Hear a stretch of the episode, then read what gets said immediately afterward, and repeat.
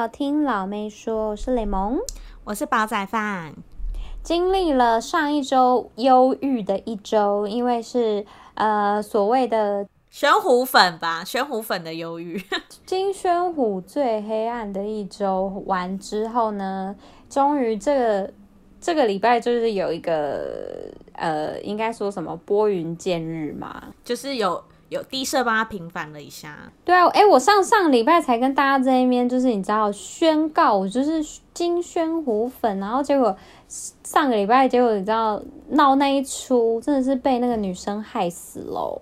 哈，就是吓到想说宣虎怎么这样，然后其实我们上一周算是都有觉得各自有问题啦，但是后来发现其实女生问题好像更大。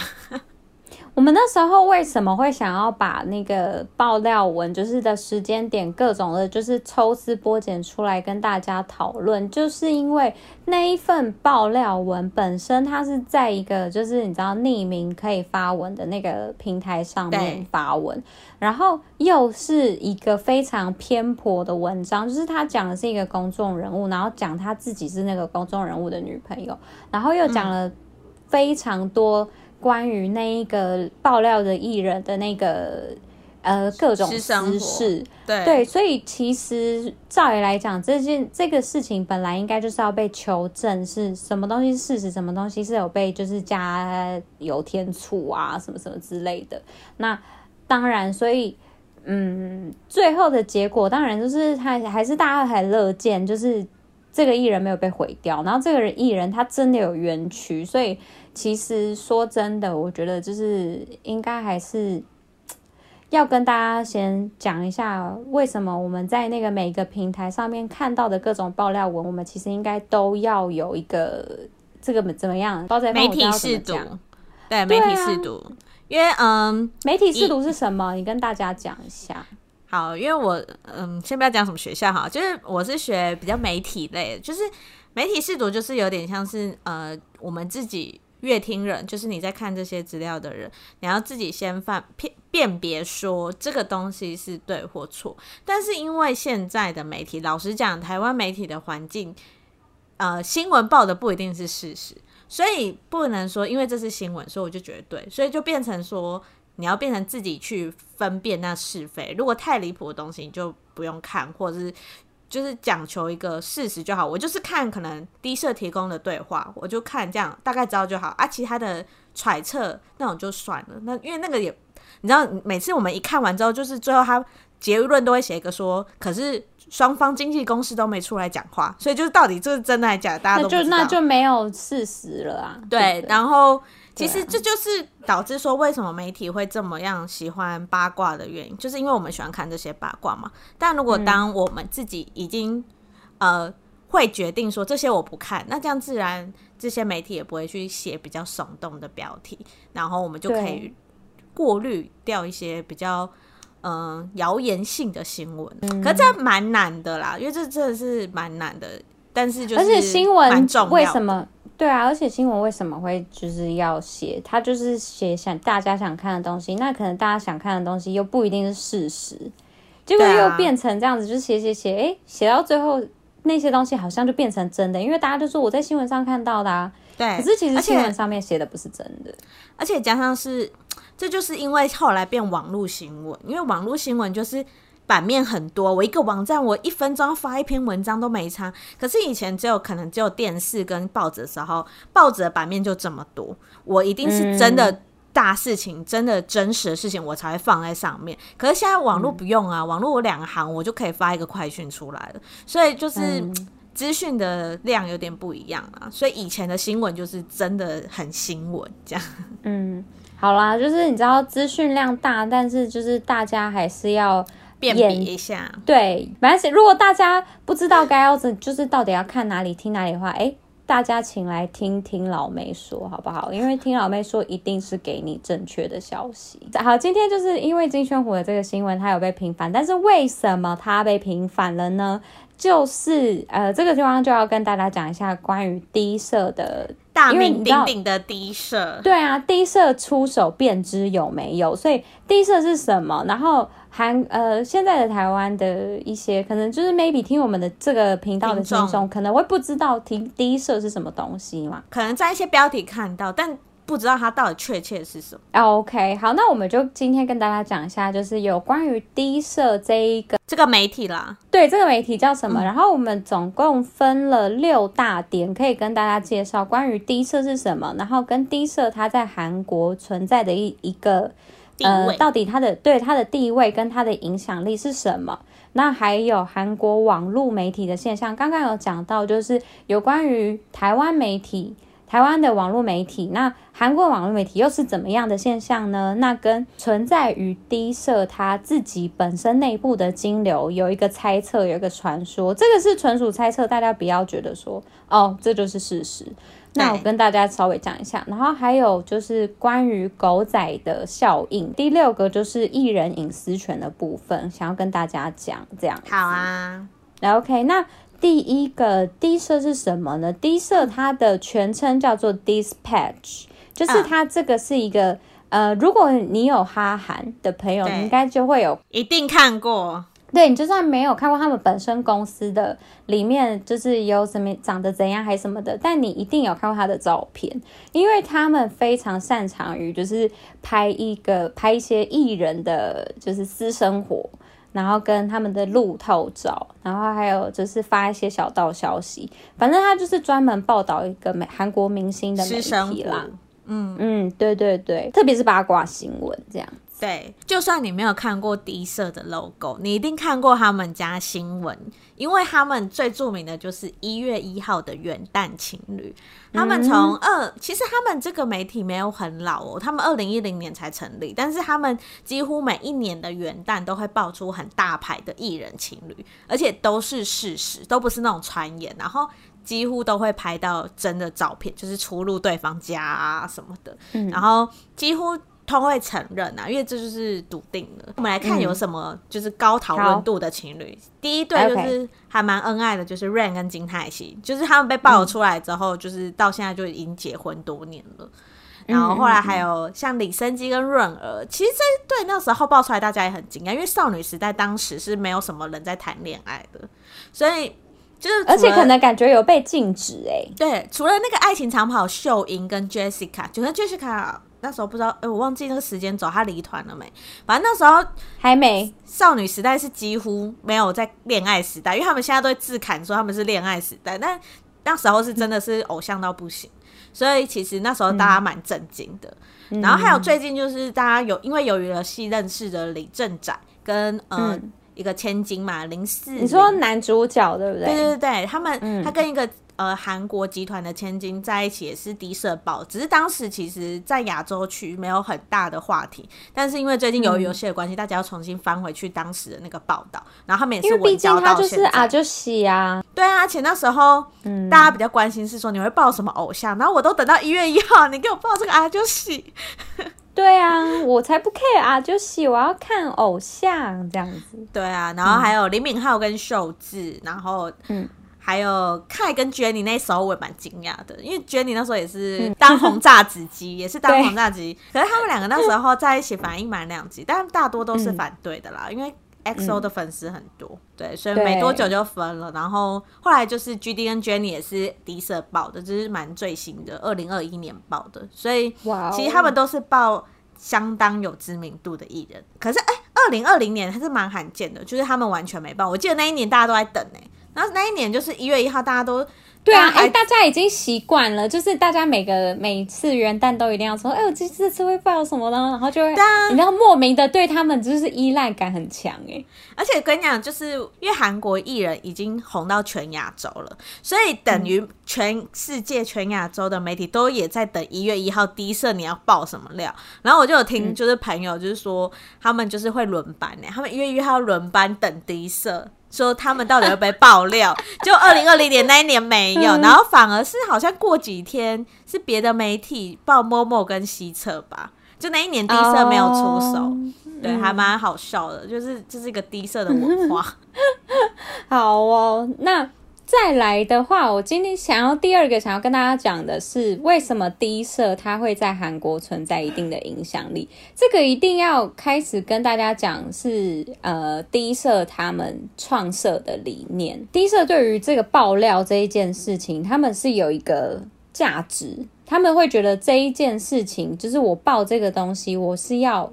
有新闻的真实性。就像刚刚煲仔饭讲的，就是我爆出来的东西，我不能。被人家打脸说你这个你只是捕风捉影，那他就是强调这个本身新闻它要有它的价值，所以他才会报。然后这个、嗯、除了这个之外，就是低设他们自己本身就是养的那一批专业的狗仔，就是都会就是跟踪啊，然后偷拍那个明星艺人，然后他们会把这个。就是，然后偷拍到的这个照照片，然后他们就会打自己的那个浮水印，就打的好像你知道，很像那个美美国的那个好莱坞明星，啊、然后就是会有那种就是，但这正常啦，因为这是他们的版权，他们一定要放浮水印啊。对对对，他就是把这个狗仔的这个职业就是。变得有一点，你知道神话，嗯，神圣的感觉。我觉得他应该是说他，他、嗯、他不想要让他们家的狗仔是躲躲藏藏，他们想要让它变成正当的感觉。再来，他们对于就是拍照，就是对于爆料这件事情，他们也有一个就是呃规则，内部规则，他们有三个，就是他们总共，比如说，嗯，我拍到了四次。同一个人跟某一个人出去，然后是约会的感觉，或是怎么样的？嗯，我们我才会我拍到四次之后，就是还不算他们本身真的其实有出去几次，我跟几次，然后我就拍到我总总共拍到四次以上，我就会爆出来，我就会爆说这个就是这个人恋爱说哦，然后对他就是因为他们这样有确定，不能不能讲说我拍到一次我就跟他说，哎，他跟他出去，然后他们两个就在一起，他不会这样，他们不会就不会捕风捉影嘛。对，然后第二件，他们也不会报什么，他们不会报刚出道或是刚起步的新人的料，oh. 他们不会，他们不会报说什么哦，这个人才刚开始来，所以就是那时候就有人，呃，就有一个现以前的团体艺人，嗯、然后他们在。被采访的时候，他就有讲说，他们刚出道的时候，他们有去拜访过低社，然后低社里面的内部人员就跟他讲说，然现在就是很好很好，然后嗯、呃，现在还没关系啊，以后红了之后就要小心我们喽，这样子，他们就贴心的这样提点。然后第三件事，他们不报什么，他们不会首报，就是他们不会当第一个爆出某一个艺人出轨。或是外遇，或是不伦恋的新闻，嗯、因为他们对他们来讲，这个东西是没有道德的。就是你知道，他们就、嗯、因为他们觉得这个他们的狗仔是非常有道德，他们狗仔是有一个规则在实施的。对对对对对对所以他们才会有这三个标准。那为什么？韩国他们会呃，对于，因为其实说实在来讲，他这个就是你知道价值观的这种东西，就是别人会觉得说你就是自己开给自己的感觉嘛。那为什么大家会相信他？那是因为低设是少数，他把经营权跟采访权是整个独立开来的媒体。那经营权跟呃经营权是什么？就是代表说我的那个资金啦，我的资金流向，我不是为了我要出流量，所以我才。把这个东西爆出来，嗯、我今天是因为这个新闻本身有它的它的价值，所以我才会把这个新闻爆出来。嗯、那他的采访权有分开来之后，他的狗仔其实可以随心所欲的，今天他想要报哪一个，他就报哪一个。然后他觉得公司的利益就是公司比较适合报哪一个，他就报哪一个。哦，oh, 所以对对狗，所以狗仔们他们就不会参与到经营权，他不会今天说，哎、欸，你今天拍这什么鸟东西，然后你这个东西不赚钱，所以你就不要再拍这个了什么的，他们不会这样。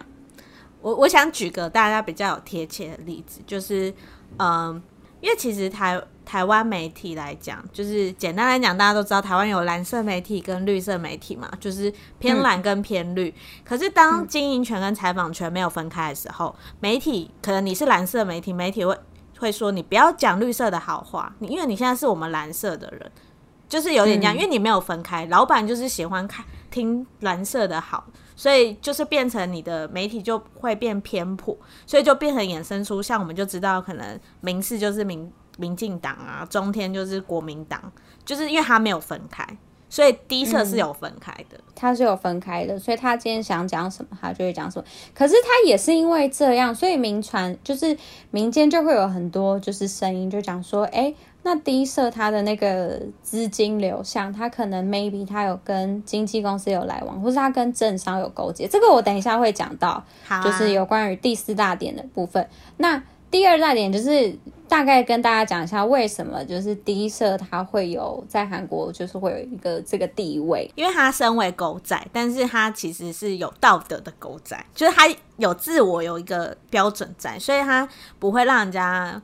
应该是说不会被人家唾弃吧？因为你当你每天都在报一些有的没，就是像台湾一些。狗仔媒体就是我们也不能说人家不好，但是如果你就像他们讲，每天要报一些不伦恋或什么，大家就是你知道会觉得烦不烦呢、啊？就会有人厌烦。嗯、但他们就是有自己的准则，这样反而大家会越来越喜欢他们这一间媒体，我觉得啦。对，或是就是也称不上喜欢，可能可是可能会。对于他们的这个，对对，对于他们爆出来的这个东西，可能就会被抓住眼球，然后 maybe 有一点被相信，就是他们的东西就是出起来的比别人还要有说服力啦，对啦，对啦的这种感觉。嗯、好，然后当然除了低社之外，他们其实韩国美的八卦类媒体，他们其实还是有别家，还有一家叫 The Fact，就是、哦、这也是一个就是狗仔队，但是他们就是。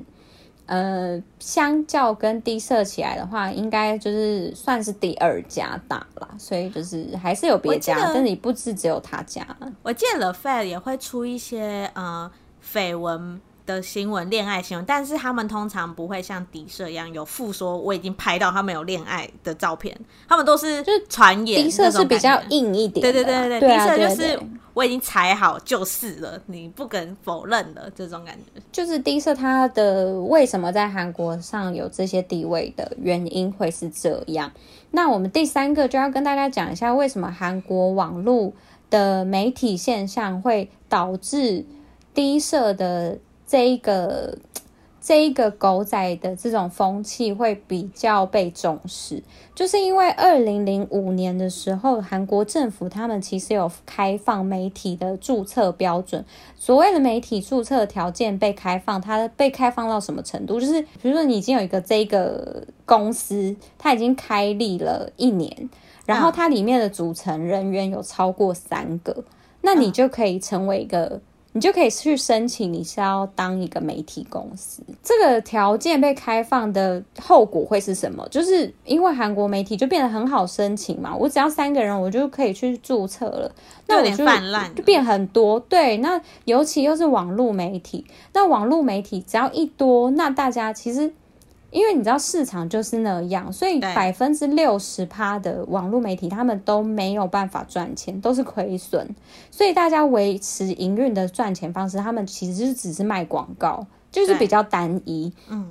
那我要卖广告的话，我当然就是因为点我点击率一定要有嘛，我的点击率高，我才能去卖到更好的广告费，我才能跟人家开更好的广告费的条件。所以。点击量，人家想怎么？呃，我随便出一个什么健康方面的新闻，我随便出一个什么其他的新闻，谁会想要点？你一讲说，哎、欸，我有个八卦跟你讲，你要不要听？我马上点进去。但那个，你知道八卦新闻跟狗仔跟拍的那些有的没的新闻，那些最多人要看的、啊。对，所以低社它就是你知道抓住了这个口吻，哎，怎么讲？就是抓住大家这个口味，大家的口味了啦。嗯、所以第一社为什么它的点击率可以变得这么高？然后又或是第一社它出了什么新闻？你知道，其他的网络媒体一看到他出了这个新闻，马上开始写，你知道。所以你知道，就是一个信一个社，他报了一个东西，然后其他的新闻开始写，这就是网络网络媒体的现象。因为别人就会说，我要比快嘛，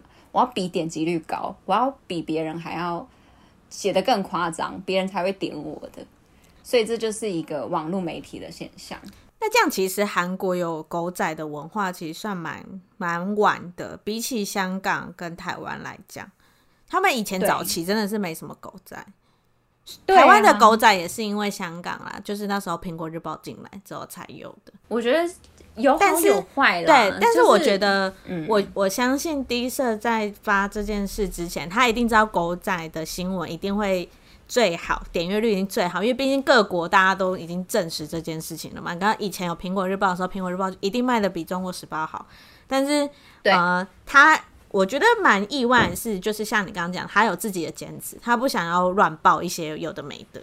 我觉得他至少有一一把尺，他心中有一把尺。他们就是因为心中有一把尺，所以别人才会觉得哦，那我比较信服他这样。对对，你没有来闹。好，那再来第四个就要跟大家讲到有关于金流的猜测。大家就是你知道，像刚刚讲的，就是因为他的资金不透明嘛。我今天只是专门就是。狗仔想要采访什么的，而且因为狗仔他们内部的狗仔以前有任职过低社的狗仔，他们就有讲说，哎、啊，反正我们就是不会去 care 那个钱上面的问题。那那个、嗯、那钱到底怎么来的？哦，雷蒙就是在韩国网站看到，跟大家分享，但是这不一定是真的，只是跟大家分享而已。对，然后他就说。嗯 D 社应该是有很硬的后台，而且他可能是跟政界有关系。嗯，而且低社他们有先讲说，他不是什么料都爆，他有大料的时候，他其实会直接先跟政界沟通，哦，然后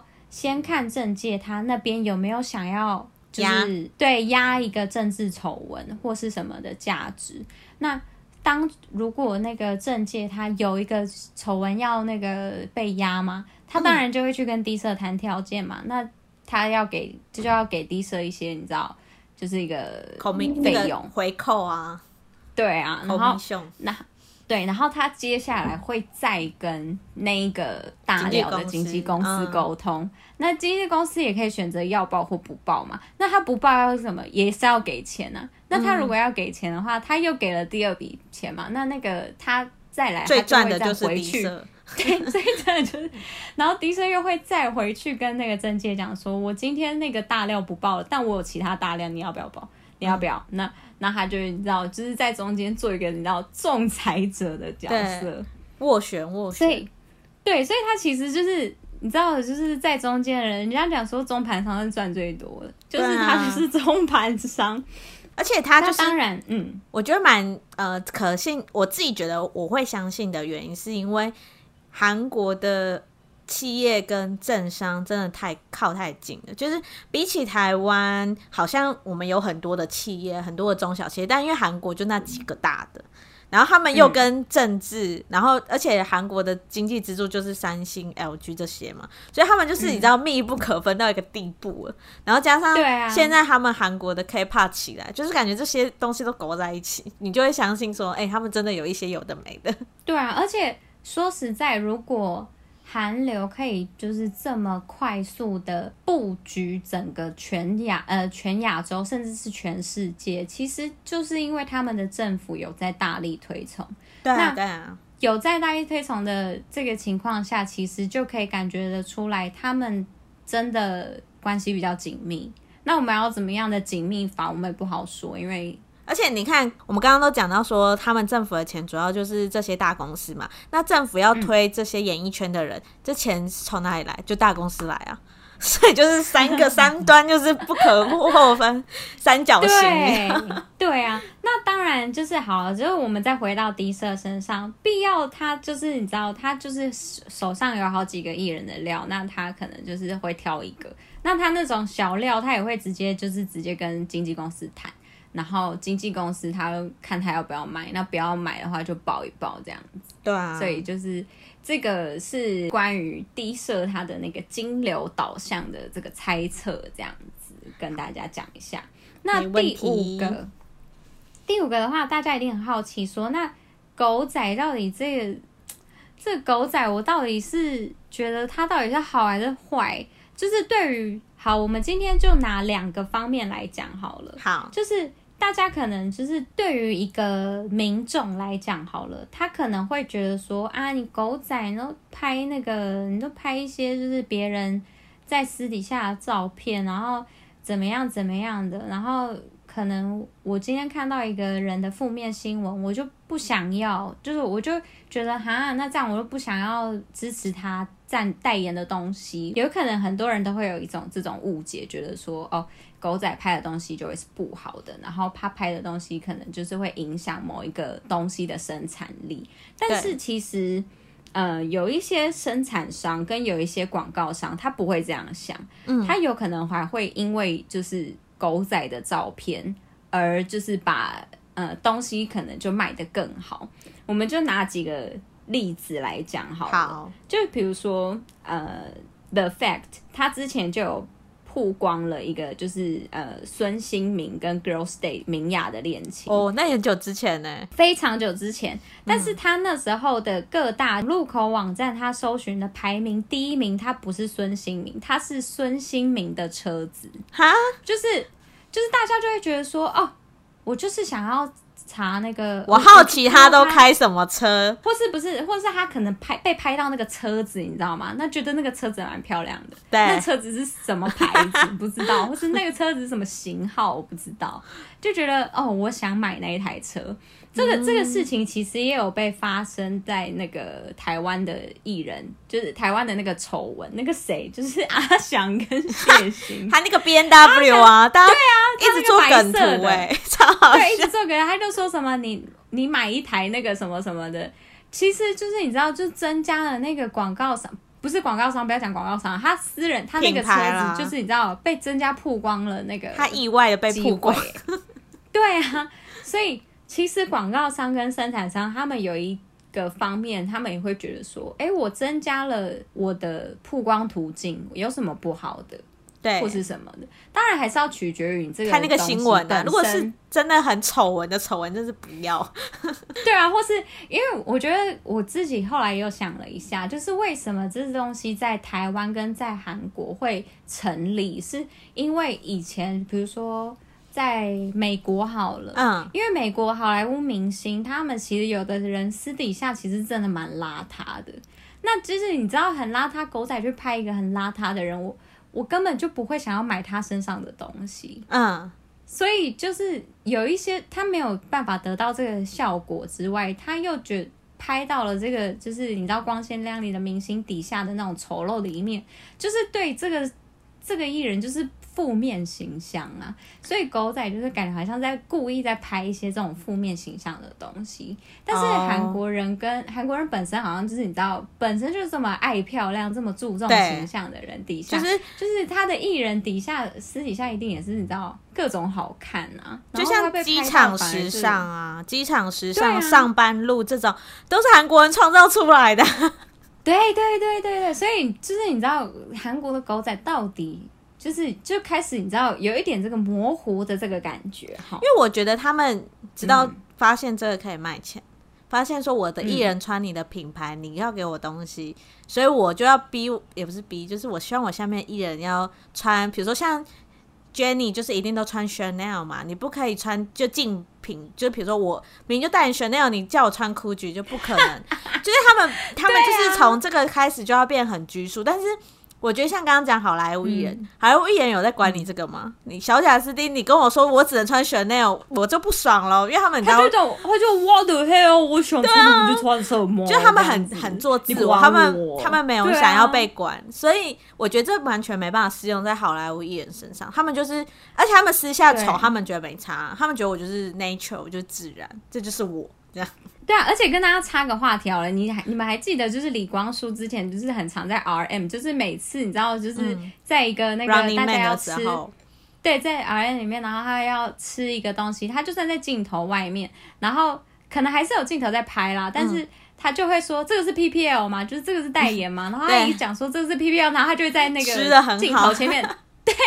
在那个镜头里面一直比赞还是怎样的？你知道，大家就是一个，我觉得韩国艺人已经被训练成这样了，真的。因为你看，像我之前看宋江跟韩舒希那一部的那个幕后花絮，他们也是啊，他们就是一看到桌上的产品，他们就是问到说：“这是 PPL 吗？”吗啊，如果是的话，不就放前面一点什么？就是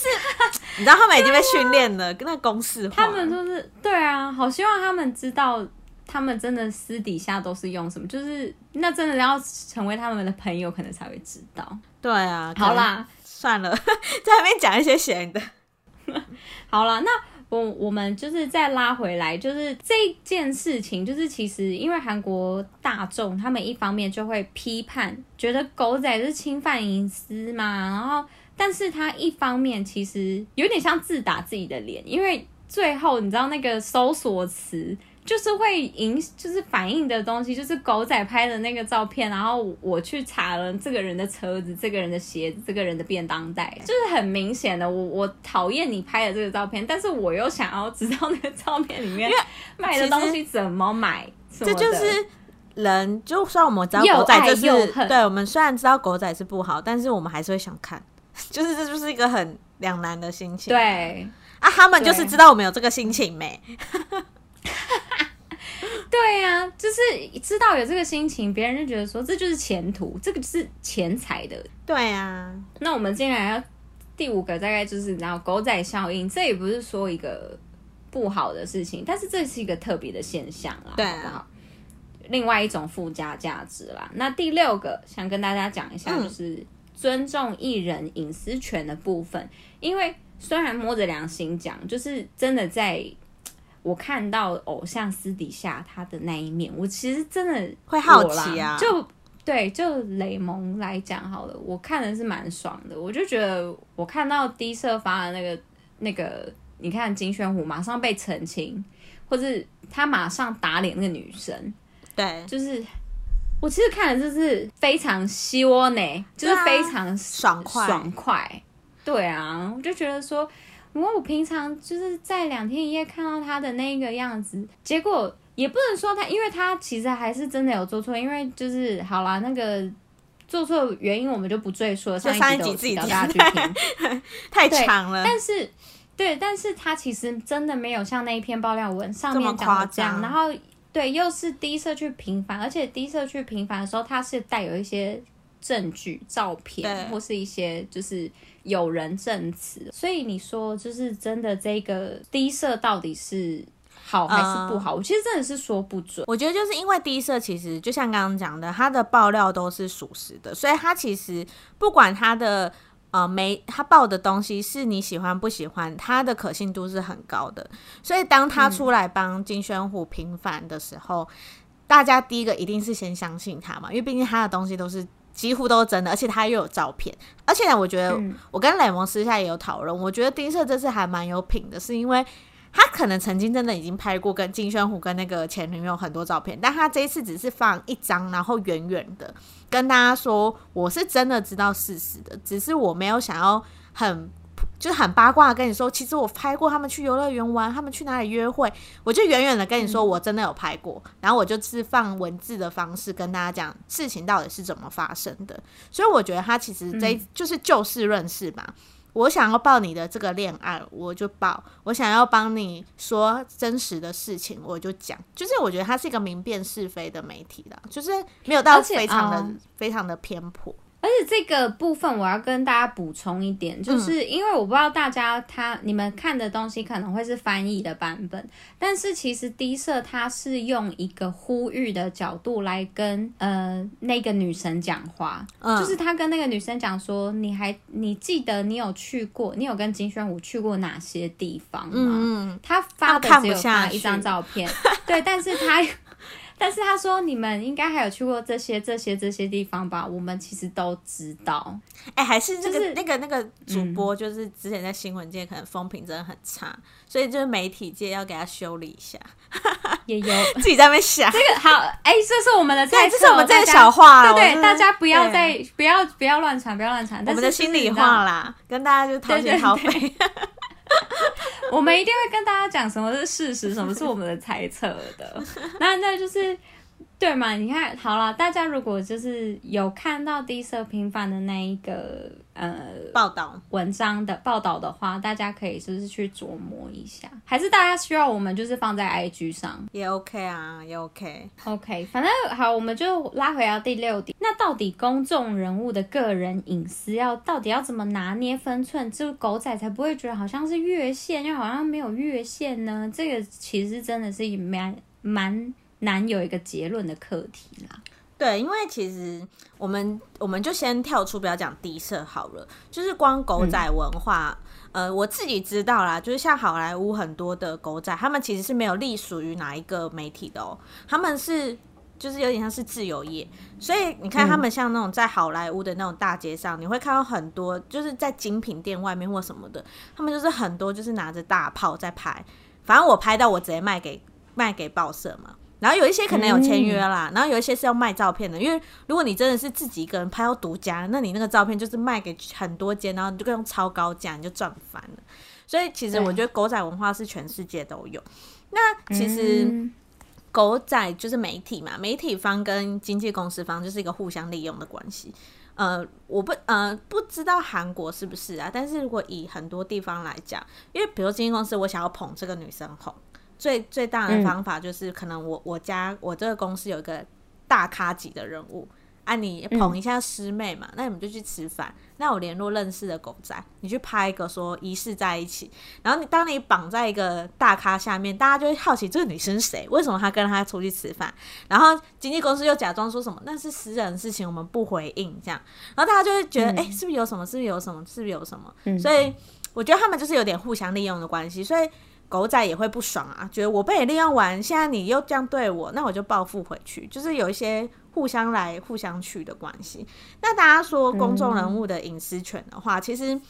会叫公众人物，就是因为他是可以受到大众评论的，就是包含艺人啊，嗯、然后或者是政治人物，然后还有另外一种叫做呃。非自愿性公众人物，非自愿性公众人物就是，比如说我是蔡依林好了，我的老公就是非自愿，素人，对，他虽然是素人，但他是非自愿的。可是这点其实日韩做的蛮好的，啊，只要是素人，他们都是打马赛克。但是呃，以台湾、中国、香港来讲，华语圈来讲，好像通常就是会把它归为非自愿。然后非自愿其实他也不能说什么，因为他其实就是。嗯因为你就是跟名人嘛，就是像之前大家比较著名的就是陈水扁的女儿嘛，就是大家都知道她就是受到这呃媒体非常多的压力，所以她就是一个很标准的非自愿性的。然后嗯、呃，因为其实他们就是要有跟拍的风险，所以其实如果像很多粉丝就会觉得说，那你们为什么不去告媒体？为什么不去怎样怎样？是因为很多例子来讲，他们赢不了媒体的，因为他们可以评论，然后加上媒体本来就是有报道跟监督的能力，嗯、除非他真的是诽谤你是、嗯、媒体就是有采访权啦，嗯、对他，他就是要有一个为了就是观众知的权利来行使的义务啦，对，没错，就是知的权利，嗯、所以嗯、呃，其实一开始他是放在比较有点像是政治方面，但是。呃，公众人物就是范围太广，所以就是都有这样子。所以我觉得其实最好就是你媒体自己要有一个呃平衡点，一把尺，对，然后你要互相尊重，嗯、这样子艺人也不会这么讨厌媒体，然后媒体也不会这么讨厌艺人，就是一直可能甩尾啊。以前周杰伦不是每次被跟拍就是专小巷甩尾下来比中指这种，就是造成一个敌意的关系。啊、你看低设这次救人呢、欸，这是把一个人从谷底救上来，拉起来。他真是把他拉起来，我真的是对啊，因为今天佩服这两天那个金宣虎的口罩，嗯、第一个口罩品牌先把它广告露出了嘛，以前都隐藏，现在终于发出来了。嗯、而且这对这一件事情对韩国来讲是一个非常大的事情、欸，哎，就是。因为，因为他被平反了，然后大家觉得很出乎意料的是，就是这个平反的这个呃，怎么讲？回马枪，就是他的那个回马枪怎么会这么有力？而且说实在的，就太多被诬陷的地方，不能说完全被诬陷，但是太多被诬陷的地方了。所以那个整个就是韩国的论坛还有什么的，就是他们的热议程度真的是已经有点破表。我觉得。大家台湾 台湾人应该现在已经看到那个金宣虎，现在已经觉得说怎么又来了？哎、欸，这个是韩剧演到第几集 还是什么？但很多人热嘲 热讽，我觉得冷嘲热讽这些东西，可是对，就是韩国更夸张啊！就我跟大家讲一下，韩国真的是那个新闻更夸张。因为我觉得这件事情，呃，因为这个艺人是韩国艺人，所以在韩国那边一定是更夸张。但是我自己觉得这件事情会造成这么大的波折，是因为他这件事让每个人反省了自己。因为当大家在那个舆论的呃风浪上的时候讲的那些话，但没想到这几天每个人都被打脸啊，每几乎大部分的人、欸、什么？我没有被打脸、欸，我说几乎大部分的人，我讲几乎大部分的人都被打脸，所以这件事就是你看醒，就是让大家醒思吧，想说这些网络的东西是真的能相信吗？嗯、那。就是看，毕竟很多艺人都是受到网络这些酸民的言语嘛，嗯、就是波折，所以我觉得算是让大家就是真的是上一课哎、欸。好，大家就相信我们听老妹说好不好？不要这样子啦，这样子我们以后压力很大。我们要以后这样子大家就觉得说啊，你们怎么样？什么压力很大？我们就要用低色的那个口吻啊，我们就是只报道事实啊，对不对？我们是报道事实，没错啦。我们说对啊，不要不要压力这么大。我们就创造我们自己的三大原则，好不好？我们等一下，我们之后去，等一下会什么三大原则？等一下讲完之后，我们我们写一下，我们写一下我们的原则，下一次来跟大家讲。要滴血吗？桃园三结义是不是？好啊，我们就是尽尽量看可不可以生得出来。好吧，今天就聊到这边了，好不好？好，跟大家报告一下，然后下一次就是我们应该就会出剧了。出剧哦，对，因为你知道宣火的事情真的是，哎，宣火的事情真的是报不完哎，怎么会这样？没有了。好了，让我就是至少让我平反平反一下，因为我毕竟是宣火粉啊。就是告一段落，然后加上因为刚好低社出来，然后大家都认识低社嘛，然后也要年底了，嗯、大家就期待这一次的元旦情侣是谁？希望真的是告一段落哎、欸，那个韩剧不要再演下去好不好？哎、欸，如果元旦情侣又是金宣虎，大家想要有完没完？不要好不好？没有啊，如果是这样的话，我觉得你要疯掉。我要我就需要调试一下，可是他这太那一把年纪了。好了好了，好现在心脏先扶好。希望大家会喜欢我们这一集的介绍喽，拜拜拜拜！谢谢你们收听，如果喜欢我们的话，请在下方留言或是帮我们评五星哦。